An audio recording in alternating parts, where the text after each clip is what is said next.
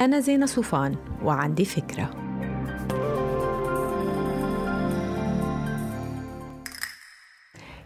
مسكنا بجمعة تليفوناتنا لنشوف هالممثلة الجميلة يلي بعدها جميلة قد إيه عمرها.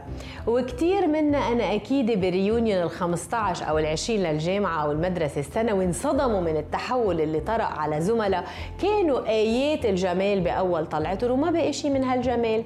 بينما تفجرت الجاذبية عند ناس ما حدا أصلا كان شايفهم بهديك الأيام من بعد منتصف العمر الجمال ببطل تقاطيع حلوة خلقنا فيها وبيصير في عوامل كتير مهمة.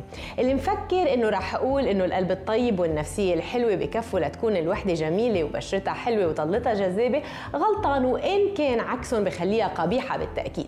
السبب اللي بيخلي بعض الناس يكونوا جميلين بأواسط العمر هو إنه موضوع الجمال بيكون وحدة من أولوياتهم.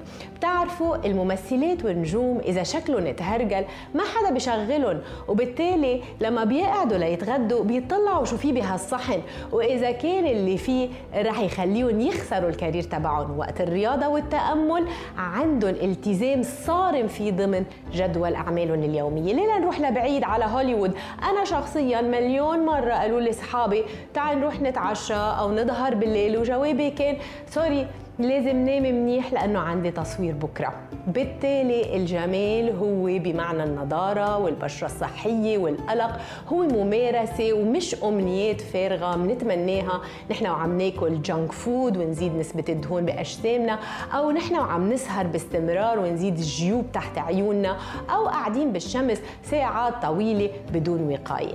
وأكيد كمان الجمال مش هو حلول جراحية extreme بتخلينا نصير ناس تانيين ما بيشبهونا أصلا. الجمال حالة ذهنية لازم نتمسك فيها ونترجم تمسكنا فيها لأفعال وممارسات. وهيدا برجعنا لموضوع الأولويات. please تذكروا إنه الإنسان يلي مش مبسوط من نفسه ومن شكله ما بيقدر يسعد اللي حوله. ف please حولوا الجمال لوحدة من أولوياتكم مثل العائلة والعمل والأصدقاء. ما تنسوا تعملوا download للفكرة؟ تعطوها rating وتساعدوني بنشرها. bye